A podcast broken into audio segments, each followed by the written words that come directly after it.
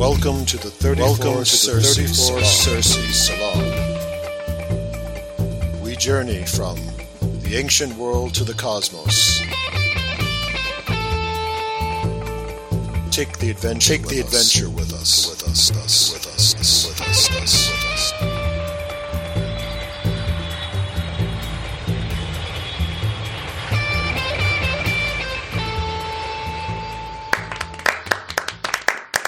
And welcome everyone to the 34 Circe Salon. This is the Parallax channel. I am Sean Marlin Newcomb. As always, if you would be so kind as to leave a lovely rating or message on whatever podcast platform you're using to listen to this, we would really appreciate it. And today we are going to be talking about the Classical History 101, Classics 101, and we're focused on the Iliad. This will be chapter 18 and our guide will be the one, the only Dr. Gary Stickle. Welcome, Gary. Hi.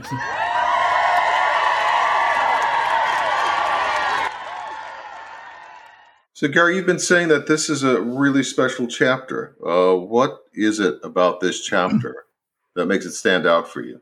Well, I think it's the uh, one of the most lyrical chapters of the Iliad, and it shows Homer's great way with words, you know, and and how beautifully descriptive he can be, you know, inspiring. but um, I'll go with the, you know, I, I keep saying this, this Harvard uh, early 1883 uh, translation by Andrew Lang, Walter Leaf, and Ernest Myers.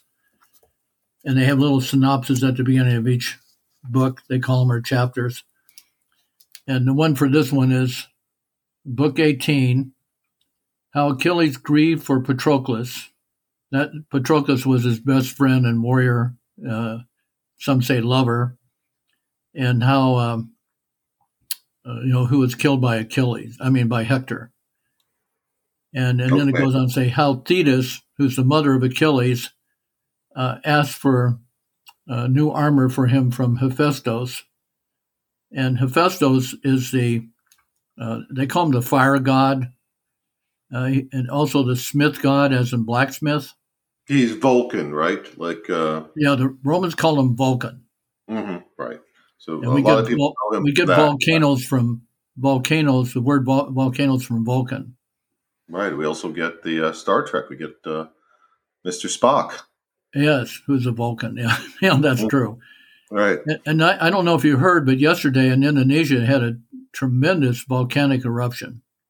No, no, I had not heard. Now you ought to check it out. They had video of it, and it was just uh, unbelievable. Oh, um, take a look.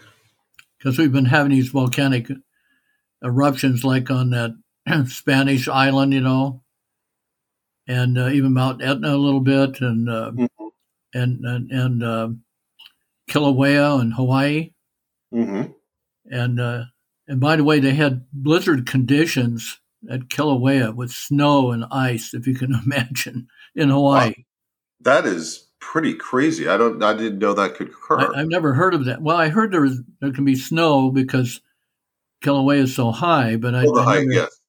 Yeah, I, I, never heard of blizzard conditions before, so that's a new one for me. Mm-hmm.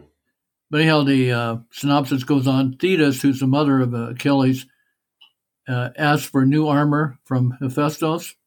Mm-hmm and then it says, and of the making of the armor, uh, which um, is a bit of an understatement, I think. But um, but anyhow, now I'm going to go to the 1990 translation by Robert Fagles, and um, okay, and he he entitles uh, the book or the chapter uh, as the shield of Achilles. So he's emphasizing what I would like to emphasize because the shield is something else. And so I'm just going to bring you the the, the opening uh, part. Okay. So the men fought on like a mass of whirling fire, as swift Antilochus raced the message towards Achilles, a message that uh, Patroclus had been killed.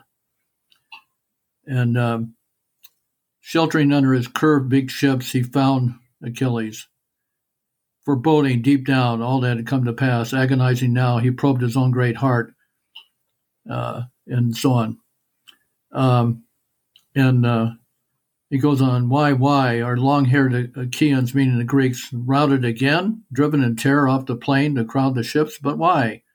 Dear gods, don't bring to pass the grief that haunts my heart, the prophecy that mother revealed to me one time. She said the best of the Myrmidons, and those are the, the warriors of Achilles. And uh, Myrmidons means warrior ant, army Yeah, ants. remember you said that. Yeah, the army ants. It's a great name. While I lived, would fall at the Trojan hands and leave the light of day. And now he's dead. I know it. Menoetius' gallant son. In other words, Menoetius was the father of Patroclus. My headstrong friend, he calls him. I told Patro- Patroclus clearly once you have beaten the Greeks back, I mean the Trojans back, come back to the ships. You must not battle Hector. And such fears went churning through my mind. The warlord Nestor's son drew near me now. Uh, Nestor is one of the kings. He was the old king, uh, wise old Nestor. Um, and he was streaming warm tears to give the dreadful message. And he says, uh, Ah, son of royal Peleus, that's Achilles, Mhm. what you must hear from me. What painful news. Would to God it had never happened. Patroclus is fallen. They're fighting over his corpse now. He's stripped naked. Hector with his flashing helmet. Hector has his arms, meaning his armor. So, so the captain reported, and a black cloud of grief came shrouding over Achilles. Both hands clawing the ground for soot and felt, He poured it over his head. So Achilles is really reacting to this. Mhm. And um, and then get this part of the uh, a little later on. It says, and the women he and Patroclus carried off as captives, caught the grief in their hearts, and keened and wailed out the tents. They ran to ring great Achilles, uh, beating their breasts with clenched fists. fists. Now, can you imagine? These are women that Achilles captured on the way to Troy. Yeah, I, I I'm a little dubious as to that uh, response, but yes, it's it Yeah. strikes me as a kind of very typically okay. See, we're such great warriors that even are captured. Frankly, you know, clearly going to be women that they physically took advantage of. Would somehow feel sorry for them. I doubt that would happen, but yes, it's a very exactly. yeah. You know, so they would they they would only do that if they're required to do it, in my opinion. Right, right. I agree. And it, it but it does show you know the the male chauvinism, which is in the Iliad. Yeah, for sure. You know, the Bronze Age Greeks were male chauvinists, uh, and uh, so anyhow, um, then it, it goes on to uh, Thetis because Achilles Hmm. goes down on the seashore and and he calls for his mother. You know, he groaned from the depths. His mother rose before him, a sobbing, sharp cry, cradling her son's head in her hands, and her words were all compassion, winging pity. Now, Thetis is a is kind of a sea goddess. And she says, My child, why in tears? What sorrow has touched your heart? Tell me, please. Don't harbor it deep within you. Zeus has accomplished everything you wanted. Just as you raised your hands and prayed that day, all the sons of Achaea, or the Greeks, are penned against the ships, all for the one of you. They are suffering losses. And then Achilles replies, groaning deeply, the matchless runner, because they call uh, an epithet for Achilles is swift running Achilles. hmm And so it says, Oh, dear mother, true, all those burning desires Olympian Zeus has brought to pass for me. But what joy to me now, my dear comrades dead, Patroclus. And get this, the man I love beyond all other comrades, loved as my own life. I've lost him. Hector's killed him, stripped his great armor off his back, a marvel to behold. My burnished gear, meaning it's Patroclus wore Achilles' armor, if you remember. hmm hmm And he goes on to say, I've lost the will to live, to take my stand in the world of men, unless before all else Hector's battered down by my spear and and gasped away his life, the blood price for Patroclus. Um, and, before and, you before you go on, what is what is his parentage? So his mother is a sea goddess. Yeah, sea goddess Thetis. Uh huh. And the father? Uh, the um, Peleus, who was a mortal. Okay. Okay. So mortal father, uh, immortal goddess mother. Okay. Yeah. And, and and then Thetis answers, warning through her tears. In other words, you know, this chapter is very emotional. All these tears everybody, you know, has and everything. Achilles and his mother and so on. He said, but Thetis answered, warning through her tears, You're doomed to a short life, my son, from all you say. For hard on the heels of Hector's death, your death must come at once. So she's foreshadowing the fact that Achilles is going to be killed, and he eventually gets killed by Paris mm-hmm. of Troy.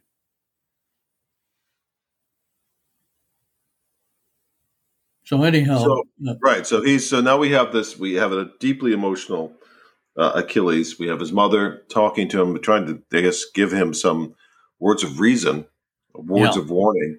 Yeah. And uh, okay.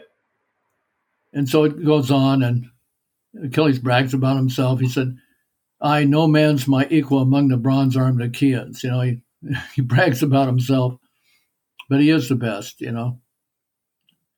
And he says, Enough, let bygones be gone bygones, done is done. Despite my anguish, I will beat it down, the fury mounting inside me. But now I'll go and meet the murderer head on, that Hector who destroyed the dearest life I know. And uh, so. Well, this is one of the things we, we had talked about. You know, they were having trouble getting their star player onto the field, as we called it. Yeah. Right? The sports analogy. The Greeks uh, couldn't get their star player on the field. And right. now, finally, the thing that it took was to have his, you know, very important person, whatever their relationship really was, um, had to fall. And now he's yeah. ready to fight. And um, but then, you know, glory is a big deal to Bronze Age Greeks. And you achieve glory by killing your adversary in battle. And glory was a big deal to them.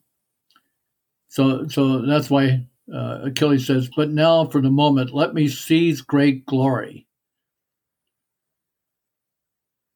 And, uh, mm-hmm. and, and, drive some woman of Troy with deep breasted. Uh, the Greeks love big breasts, apparently. that deep breasted thing keeps appearing throughout the Iliad. Mm-hmm. Um, and drive some woman of Troy, deep breasted Dardan, to claw with both hands at her tender cheeks and wipe away her burning tears as the sobs come choking from her throat. They'll learn that I refrained from war a good long time since. Don't try to hold me back from fighting, mother. Love me as you do. You can't persuade me now. And then Thetis, the goddess of the glistening feet, replied, Yes, my son, you're right. No coward's work to save your exhausted friends from headlong death. But your own handsome war gear lies in Trojan hands, bronze and burnished, and Hector in, in that flashing helmet. Hector glories in your armor. So, in other words, when you kill your adversary, you strip him of his armor and, and you take the armor as a trophy. Mm-hmm. And it's part of your, your glory glorification thing, you know? and um, uh, and she tells him, "Tomorrow I will return to you with the rising sun, bearing splendid arms, meaning the armor, from Hephaestus, god of fire." So she goes to uh, Hephaestus, and um, so you know, and he's on Mount Olympus. Okay. Okay, so she's getting him new armor for the battle. Yeah, she's going to request it of Hephaestus, you know? Mm-hmm. And um, uh, I got to go to that part. Okay. Um, so this fate to fall um, once he kills Hector was this. This was decreed. We I think we had talked about this earlier. Had this been decreed before, long before, uh, and this is a warning that his mother's giving him. Well, she's reminding him that uh, Achilles had a choice of a long but uneventful life or a short but glorious life. Mm-hmm. And he chose the short and glorious life. I think most young men would. I think that's just a very, yeah. very human, you know, not thinking until that moment comes that, you know, there is not much left for you once you do this. So that's another one of the great things about this story, why it's lasted so long. It touches very natural human impulses. It's a, you know, you and I have been talking about the TV shows we see that just don't seem to be yeah. written well and don't understand the way human beings act and interact. And this story very naturally shows you, lets things unfold the way it would for humans. So I think it's, uh, I think it's the, while I have my issue with the ancients, uh, in particular the Greeks, this is a, a, great example of how just brilliant and powerful Homer is, or was, I should say. yeah. And I told you yesterday that I, I, just got on the internet that and I didn't notice before that um, Alexander the Great uh, had a dream that Homer was inspiring him to build a city in Egypt, and that became the city of Alexandria. Mm-hmm. And uh, with the uh, ancient library of Alexandria, with a million or more scrolls and everything, it was the place of learning and scholarship for the whole world. Mm. Yeah. It's one of those things you and I have talked about. I wish we somehow could recover what was there. There's so many lost works. But anyway, so he's so Thetis is going so to get him. Know, Thetis now she's going to Mount Olympus, and so it's saying here, glistening footed. That's her epithet. Glistening footed, whatever that is. Thetis reached Hephaestus's house, meaning his palace. Indestructible, bright as stars, shining among the gods, built of bronze by the crippled smith. Now, Hephaestus was crippled because Zeus got mad at him and threw him out of heaven. He landed on his foot and it crippled him. And so I, th- I think it's very interesting that Greeks in their mythology has a handicapped person in their mythology. Mm-hmm. So in other words, it was acceptable.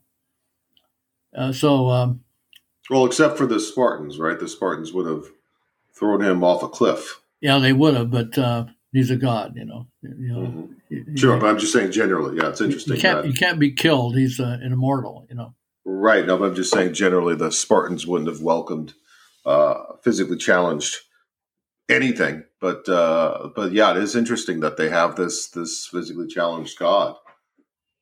So anyhow, and an important god. Yes, he's an important god because uh, he makes all the palaces for the gods. He makes the jewelry for the goddesses he makes armor and so on. You know, he's he's very important. He's a you know creator and manufacturer. Um, so Thetis reaches his house, and uh, so she finds Hephaestus sweating, wheeling around his bellows, you know, because he's he's working the, uh, you know, the blacksmith thing, pressing to work on twenty three-legged cauldrons, and twenty I think is a sacred number is double the number 10, like 10 years for the Trojan War, mm-hmm. 10 years for the Odyssey voyage home and everything. And uh, so he's, he's making these things uh, with bolted golden wheels, so on. Um, and uh, so, anyhow, the famous crippled smith exclaimed warmly, Thetis here? Ah, then, a wondrous honored goddess comes to grace my house. Thetis saved my life. I don't know what that is. When the mortal pain came upon me after my great fall, thanks to my mother's will, that brazen bitch, she wanted to hide me because I was a cripple. But shattering anguish I have suffered from uh, if Thetis had not taken me to her breast. So, in other words, she really helped uh, Hephaestus. It sounds like she raised him. Is that right? Yeah, it sounds like it. And it says, yes, and then he goes on nine years. Nine is another sacred number. Nine years I lived with both, forging bronze for the trove of elegant brooches, world pins, necklaces, chokers, chains, there in the vaulted cave. Now, the ancient Greeks and Romans thought that Hephaestus lived in Mount Olymp- I mean uh, Mount Etna, the volcano that recently erupted on Sicily. Mm-hmm. Yeah. So anyhow, Uh, but Thetis burst into tears, her voice welling. Oh, Hephaestus, who of all the goddesses on Olympus, who has borne such withering sorrows in her heart, such pain as Zeus has given me above all others? Me out of the daughters of the sea, and so on. So, so he goes on with that, you know. Um, so she says, So now I come, I throw myself at your knees. Please help me. Give my son, he won't live long, a shield, a helmet, tooled greaves. Greaves are the things that cover your, your knee and shins, mm-hmm. with ankle straps and armor for his chest. All that he has lost when the Trojans killed his steadfast friend, now he lies on the ground, his heart is breaking. And so the the famous uh, crippled um, Smith replied, Courage, anguish for all that armor. Sweep it from your mind. If only I could hide away from pain and death. That day this grim destiny comes to take Achilles. As surely as glorious armor shall be his, armor that any man in the world will marvel at. Hmm. Through all the years to come, whoever sees its splendor. With that, he left her there and made for his bellows, turning them on the fire, commanding, Work to work. And the bellows, all 20, another sacred number, mm-hmm. blew on the crucibles, breathing with degrees of shooting fiery heat. And then I want to read to you the, the shield of Achilles that he creates for him because it is really uh, amazing. Okay. And so uh, bronze he flung at the blaze, tough, durable bronze and tin and priceless gold and silver. And then the planting of a huge anvil upon its block he gripped his mighty hammer in one hand and with the other his tongs. And then he, he goes on to describe uh, what he's made. Number one, he, he made on the shield earth and sky and the sea and the inexhaustible blazing sun, the moon rounding full, all that crowns the heavens. And he and he uh, made on the Pleiades, you know, the seven sisters, those stars, and the Hyades and Orion and the Great Bear, which we call the, you know, Big Dipper. Mm-hmm. Uh, so he made that. The second thing he made, he forged on his shield two noble cities filled with mortal men, with weddings and wedding feasts going on. And they're dancing, whirling in rings of people with flutes and harps and so on. Uh, and uh, women rushed to the doors, and he stood moved by wonder, you know. So he's making all these beautiful things. Number three, and he made people mass streaming into the marketplace where a quarrel broken out and two men struggled over the blood price of a kinsman just murdered. So he's showing a murder going on. Mm-hmm. Um, and then um, he's talking about that city elders sat on polished stone benches, forming a sacred circle, grasping in hand the staffs of clear voiced heralds. So they're they're judging who's guilty of the murder. Mm-hmm. Then number four, he creates a city, camped, a divided army and battle gear and so on. And then he has uh, a city being attacked, and uh, he has the two gods, Ares, the god of war, and Pallas, meaning Athena, mm-hmm. both in burnished gold, you know, uh, overlooking the, you know, the uh, siege of the city and so on. That's number four. And uh, along with uh, Ares is two other minor gods, strife and havoc, they're called, and violent death. So these are three minor gods, uh, gods that are under, a, you know, Ares, the god of war.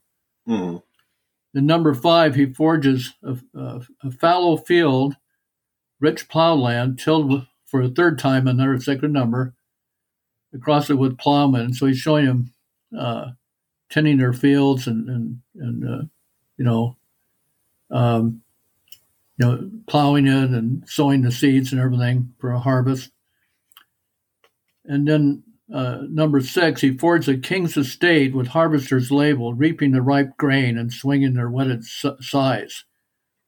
And there in the midst, the king, scepter in hand, at the head of reaping roads, stood tall in silence, rejoicing in his heart The number seven, he forged a thriving vineyard loaded with clusters of bunch, bunches of lustrous grapes and gold, ripening deep purple and climbing the vines. And number uh, eight, he forged on the shield a herd of longhorn cattle, working the bulls and beaten gold and tin, rambling out of a farmyard. And, and and then they're they're herded by nine dogs. Again, the number nine, the sacred number. Mm-hmm. And uh, no, excuse me, that's the ninth uh, thing. Is he creates nine dogs with their heels and paws flickering quickly, a savage roar, a crashing attack, and a pair like a pair of ramping lions, and so on. Well, the lions are attacking the bulls, and then the dogs are trying to defend them. Mm-hmm. The number ten, and the famous crippled smith forged a meadow deep in a shaded glen for sh- shimmering flocks to graze, with shepherds' steadings, well-roofed huts, and sheepfolds and the crippled smith brought all his art to bear on a dancing circle brought of this is number 11 uh, as as Daedalus, who was a, a, major figure in Greek mythology, mm-hmm. once laid out at Knossos' spatial, spacious fields for Ariadne, the girl with the lustrous hair. And here he crafted young boys and girls, beauties courted with costly gifts of oxen danced and danced. And the boys swung golden daggers. Um, and then finally, number 12. And he forged the ocean's river, mighty power, um, girdling around the outermost rim of this indestructible shield. In other words, he creates 12 scenes on the shield, and 12 is the main sacred number that Homer uses in the Iliad and the Odyssey. Isn't that interesting? Yeah. So it's also amazingly beautifully described, each of those. And then he, he ends up here. And once the god had made that great and massive shield, he made Achilles a breastplate, meaning, you know, for his chest, uh, brighter than gleaming fire. And then he made him a sturdy helmet to fit the fighter's temples, beautiful burnished work, work, and raised his golden crest and made him greaves of flexing pliant tin. Now, when the famous crippled smith had finished off that grand array of armor, lifting it in his arms, he laid it all at the feet of Achilles' mother Thetis. And in other words, she picked it up and down she flies like a hawk from snowy Mount Olympus, bearing the, the brilliant armor the God of Fire's gift. That's incredible. I, I just think it's very so it's vivid. It's very yes. vivid. It's just amazing. Well, now we're coming towards the end of, of this segment, so let's um, kind of draw us to the close of the chapter. Yeah. Or is but, that the close of the chapter? But that was the close of the chapter. Oh wow, that is that. So that's just the chapter, really describing this sequence of getting his armor ready. That's pretty. That's amazing. And just in that, I saw that I heard and, and could visualize some things more clearly and more vividly, more powerfully than ten TV shows I've just seen. So I think that's that's a testament yeah, to just it, the gift yeah, of Homer. No, you're totally right. I mean, it's so moving to read that chapter and the beauty that Homer describes. You know. Yes. And by the so, way, um, this British uh, artist uh, made a replica of that shield, and it's at the Huntington Library. If anybody wants to see it. Oh, that's yeah, please, and that's here in Southern California. Yeah, it's at the Huntington Library, and it's gold, and uh, it's just really beautiful. Okay. Well, he Gary, doesn't have all the scenes on there like Homer describes, but he has some, and, and it's it's really worth seeing. Right. All right. Well, Gary, thank you. Let me give you uh, your your well deserved applause. We've been listening to Dr. Gary Stickle, um, and this is we've been talking about chapter 18, a beautiful chapter of the Iliad. I am Sean Marlin Newcomb. This is Classical Studies 101, the Parallax channel on 34 Circe. Thank you for listening. We'll be back with more of the Iliad. We're coming to the close, the end of the of this great epic. So we'll be back for more soon. Thank you for listening, and we will be back soon. Take care. Thank you.